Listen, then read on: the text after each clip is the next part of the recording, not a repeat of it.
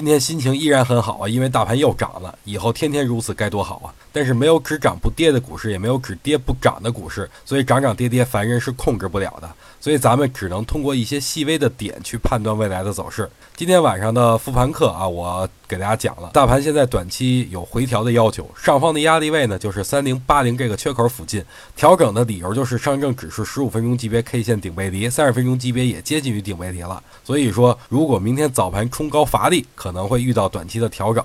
但是调整是好事儿，也正是大家进场的。绝佳时机，所以呢，明天跌不用怕，小仓位继续往里买就是了。最近热点比较散乱呀，昨天涨得比较好的网络安全今天休息了，债转股概念异军突起，那这个概念能否啊有延续性呢？我觉得是有的，因为今天中钢国际和海德股份这两只股票早盘牢牢封死一字板啊，同时还带动了长航凤凰和风范股份啊这两只股票一起涨停，所以呢，关于债转股的相关概念，大家依然可以跟进。